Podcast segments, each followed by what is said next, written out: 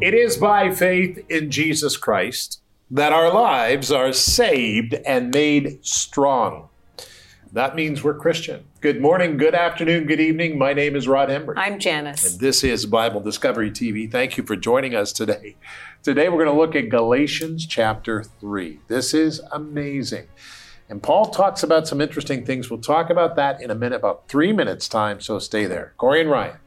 I'm going to be taking a look at the life of the Apostle Paul as we can piece it together through scripture and history. Ryan? Today, I'm going to be taking my cue from Paul, who mentions a very important biblical figure, and that is Sarah. Very good. Look forward to all of that. They're coming up in about 15 minutes. Janice in about 17. Janice? Mm-hmm. Well, we have our Friday wrap up question of the week. So this week, I'm going to come anywhere from 1 Corinthians chapter 13 through to Galatians 4. Hope you've kept up with your reading.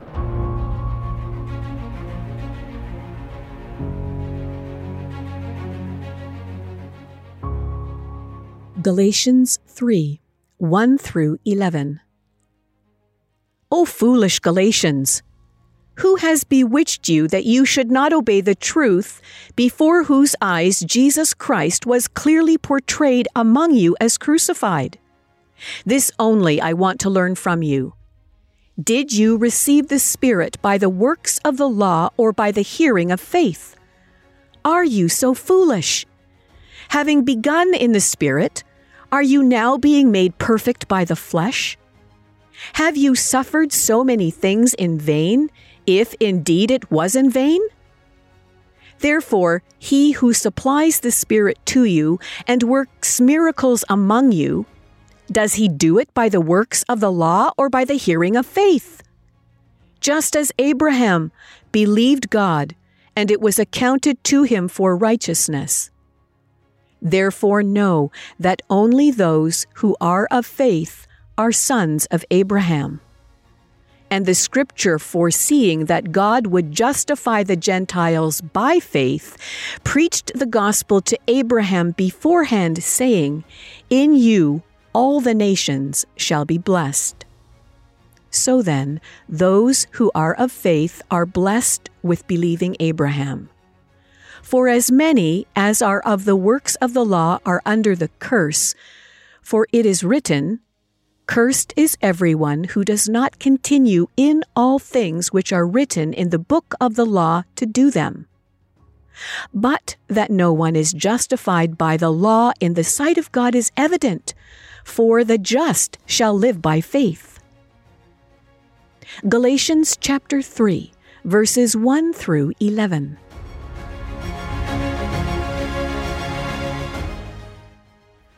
Galatians chapters 3 and 4. Paul writes to the churches, and it's very, very interesting. You know, we say a lot of things to make ourselves feel good, don't we?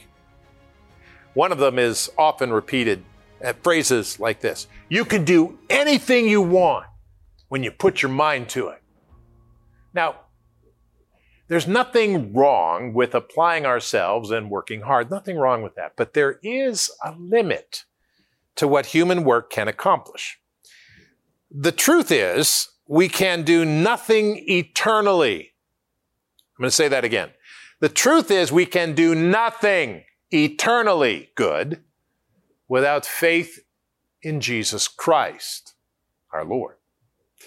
God tells us over and over again in His Word that the just shall live by faith. Now we see the prophet Habakkuk speaking to God about the evil that he sees in his day. And you know, God answers him like this He says, Behold, the proud, his soul is not upright in him, but the just shall live by faith. Habakkuk 2 4. The proud will fail and fall. A principle that Paul reiterates to the churches in Galatia. Some of them had gotten wrapped up in teaching that added works to salvation rather than faith in Christ alone. One such teaching was about to follow the aspects of the Mosaic law and needing to be circumcised to be true Christians. What? Well, Paul took serious offense to that, as I would, and the teaching that speaks about people having to do this and do that and all of this. But Paul says, no, wait a minute. He says, stop. I don't want that to be taught. Let me be clear to you. It's a very interesting, very interesting time to read chapter three of the book of Galatians. Now let's open our Bible guides and turn to it. If you don't have your Bible guide, why not? You need to be on the list to get our new Bible guides. We're very excited about that.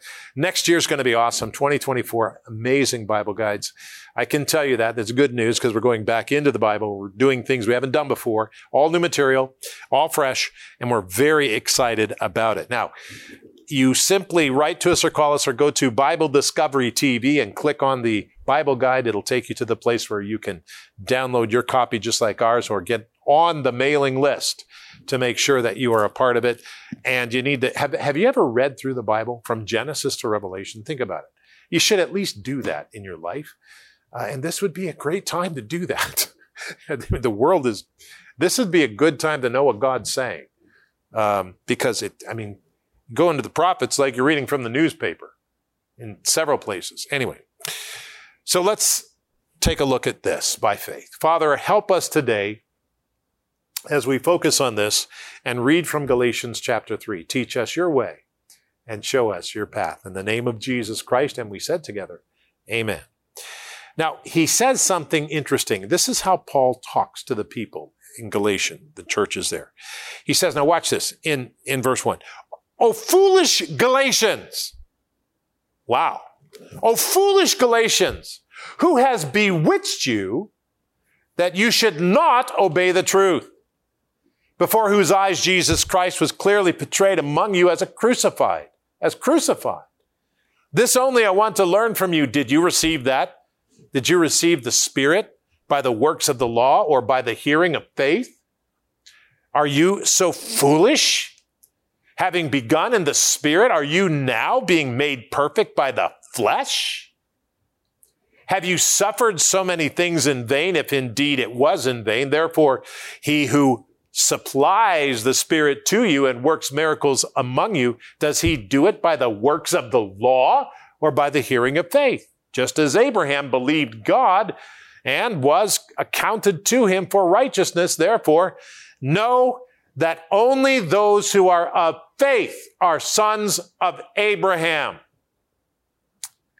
You see, beloved, it is by faith in Jesus Christ that our lives are saved and made strong. There is absolutely nothing we can do to make our lives right with God. Jesus Christ did it all. Let me be clear about this. Nothing. Zilch. Zero. No matter how great we are, how good we look, it doesn't, doesn't matter. We cannot do anything to make us right with God. We have to come to Jesus Christ and humble ourselves. And that's the problem that many people have with being a Christian. You don't want to humble yourself with Jesus Christ. He is Lord. Chapter 3, verse 8. And the scriptures foreseeing that God would justify the Gentiles by faith preached the gospel to Abraham beforehand, saying, In you all the nations, you Abraham, all the nations shall be blessed. So then those who are of faith are blessed with believing Abraham. The Gentiles were spoken of in the Old Testament as coming to faith in God. That's amazing. The Lord knows everything past, present, and future. We had a song. I want to tell you, it was a great song. Father Abraham. Father Abraham had many sons. Many sons had Father Abraham. I am one of them, and so are you. As we go marching through. Then we added right hand, left hand, right. We did, it was awesome because we understand what Paul said. Do you understand what Paul said? That's the scripture. It's not me, it's the scripture. Very interesting. Well, let's read more. Chapter 3, verse 10. Here's the Bible.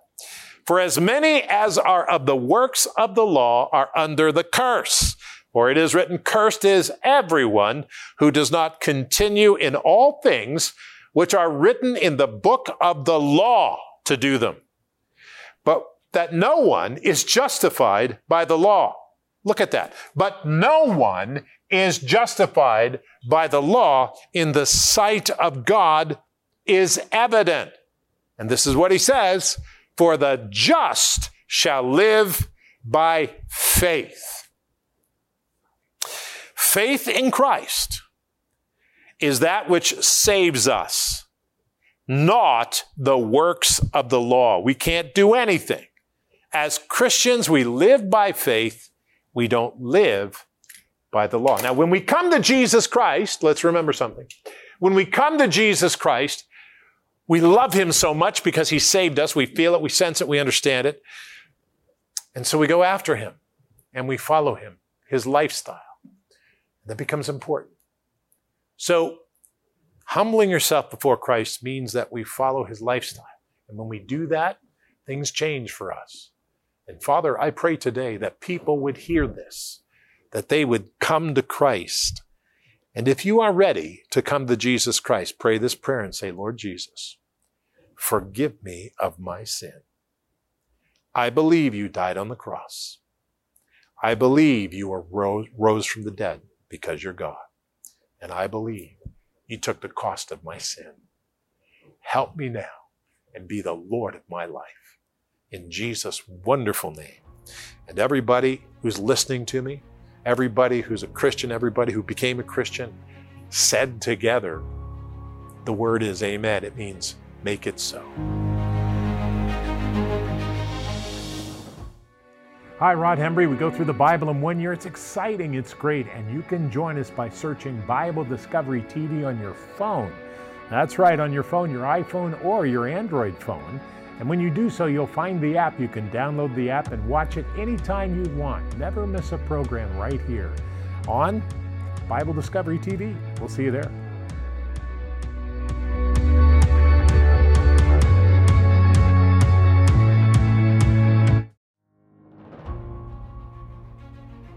All right, welcome back to the program. Now, in Galatians chapter 4, Paul is addressing some believers who desire to still be under the old covenant, that is, the law. But as Paul says many times throughout his letters, the law imprisons, but the new covenant through Jesus Christ sets us free. And to make this point, he uses the example of Sarah and Hagar. Both bore a son to Abraham, but while Hagar was a bondwoman, Sarah was free.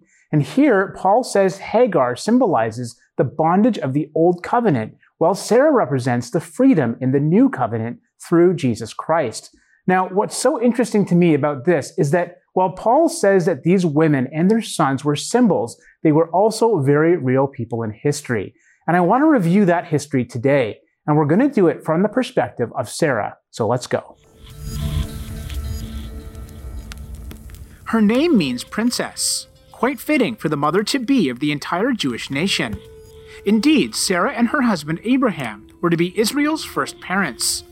Though they were originally part of a nation and community that served other gods, Yahweh called them out of that land to bear a new nation, a nation under God Almighty.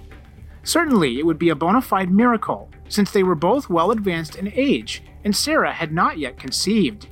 Nevertheless, they listened to God's calling and journeyed to the foreign land of Canaan, now called Israel. Despite the fact that Sarah was in her mid 60s, the Bible details how beautiful she was. In fact, when Abraham decided to temporarily move them to Egypt during a famine, it was her beauty which concerned him. Perhaps they will see her beauty and kill me and take her for themselves, he thought. Thus he asks Sarah to tell the Egyptians that they are siblings. Although a half truth, since they share the same father but not the same mother, it was still a lie because its intent was to hide something. Nevertheless, the plan backfires, and Pharaoh ends up taking Sarah anyway. Now, the future mother of Israel was about to become the Egyptian queen. It would only be through divine intervention that no consummation would occur, for the Lord plagued Pharaoh's house, which caused Pharaoh to expel Abraham and Sarah from Egypt. From here, they journeyed back to Canaan, now even richer than before, since Pharaoh had previously given Abraham many servants and cattle as a bride price for Sarah. Among these is an Egyptian servant named Hagar, who is Sarah's personal handmaid. And Sarah would soon turn to Hagar for an infinitely more personal matter. Indeed, After a decade passes since God called them out of Haran, Sarah is still barren. She is now 75, and she knows, naturally, it is now impossible for her to bear Abraham children.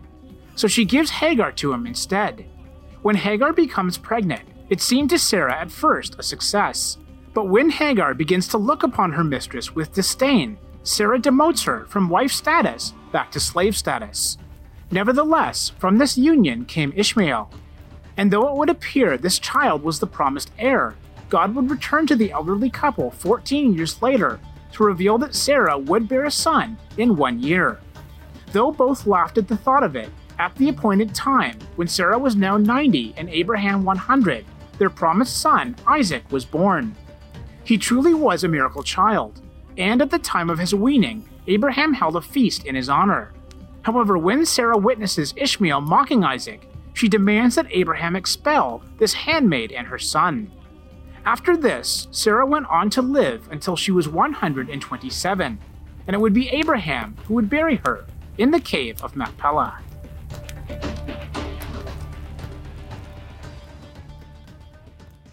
Reading the account of Sarah giving Hagar to Abraham and Abraham agreeing to it can be kind of upsetting to modern readers, particularly those in the West.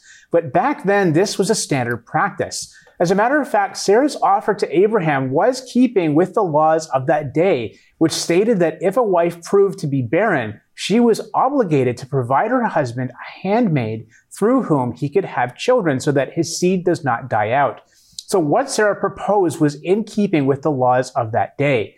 But for Sarah, it really was a lapse of faith. Although God had not specifically said that she was going to be the mother, it should have been an assumed fact, since she was Abraham's only wife.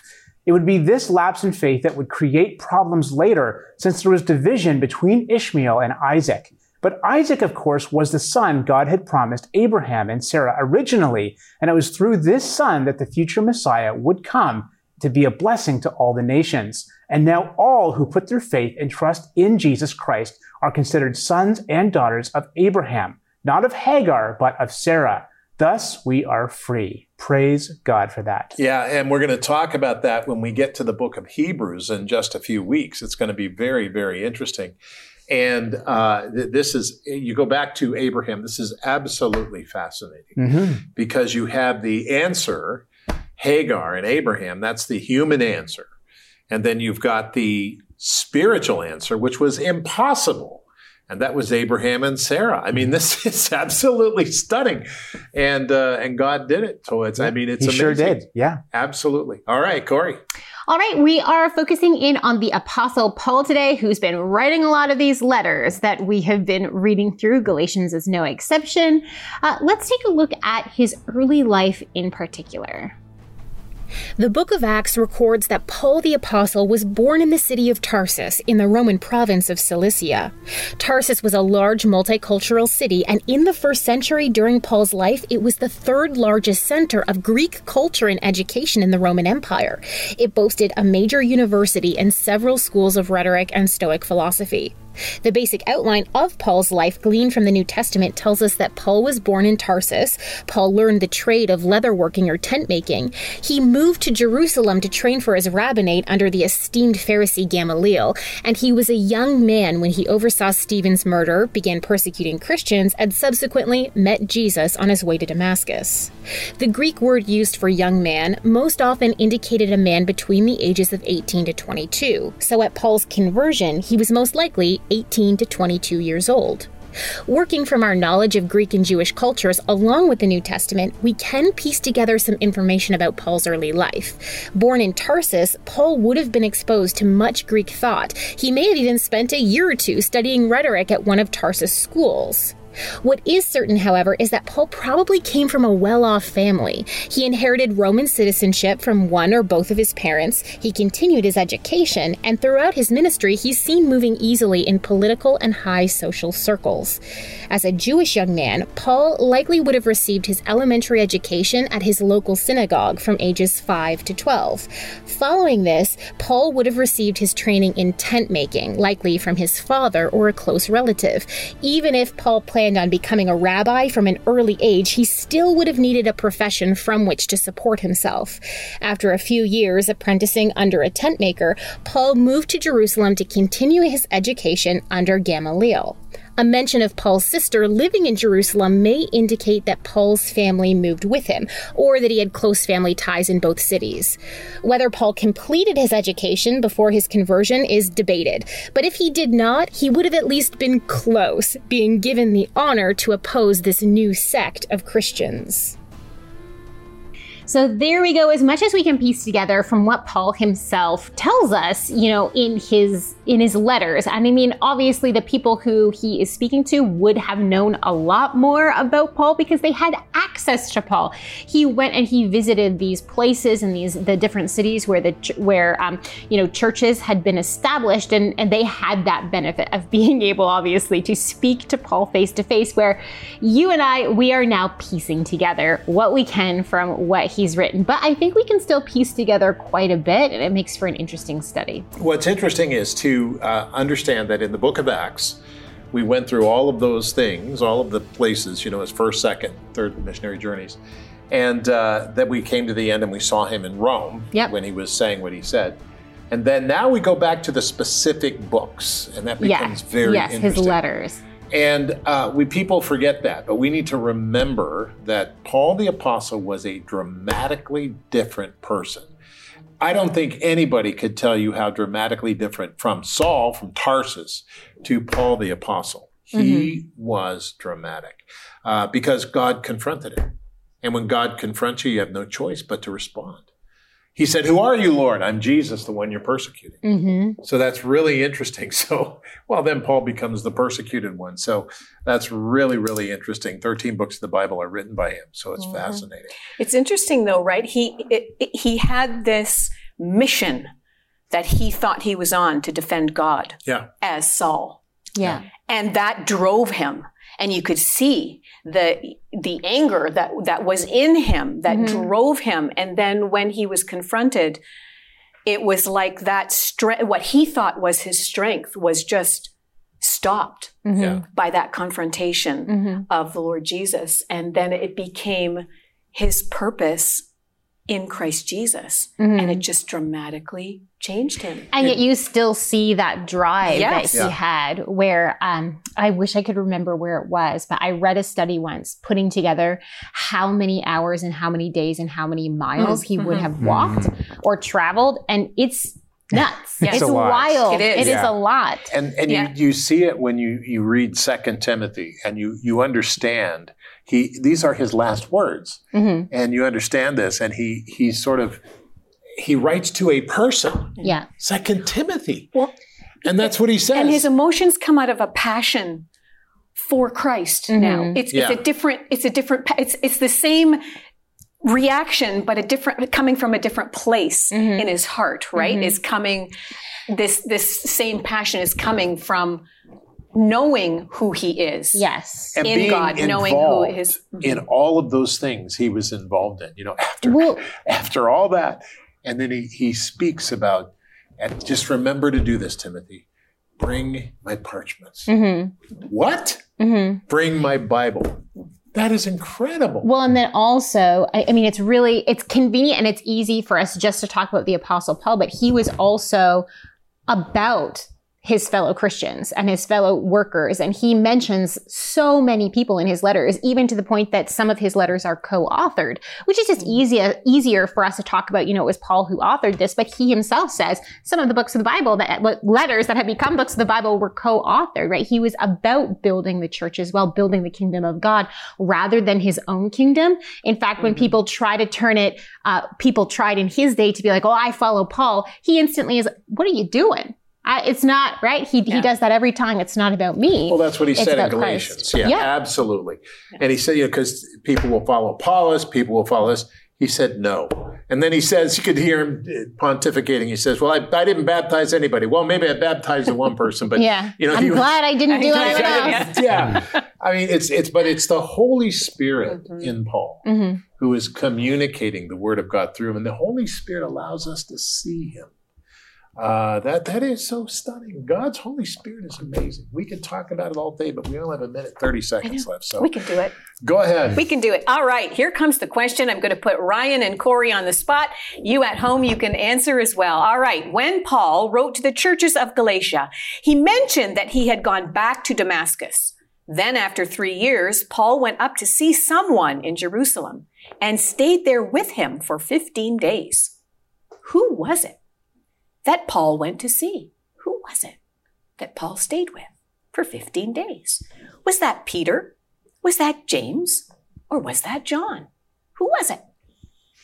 a really important question. These are all good questions, Yeah. like uh, and all good answers mm-hmm. Yeah. because we know that they coincided in Jerusalem Yes. for a while. We know that James mm-hmm. became a leader in the Church of mm-hmm. Jerusalem, Mm-hmm. but I believe the answer is Peter. Yes, I agree. You- Good answer. All right, Cephas. Well, Good we'll see if it is. You never know. you never know. All right. And somebody's phoning a friend right about now. If you've heard that going. On, wish I could phone a friend, but I'm pretty sure. I, I'm pretty sure. All right. In the last 27 seconds, Galatians 1 verse 18 says this. Then after three years, I went up to Jerusalem to see Peter. Remained with him 15 days. So if you guessed the answer, Peter, like Ryan and Corey did, well done. And if not, that's okay. There's next Friday a coming and a new question for you to answer.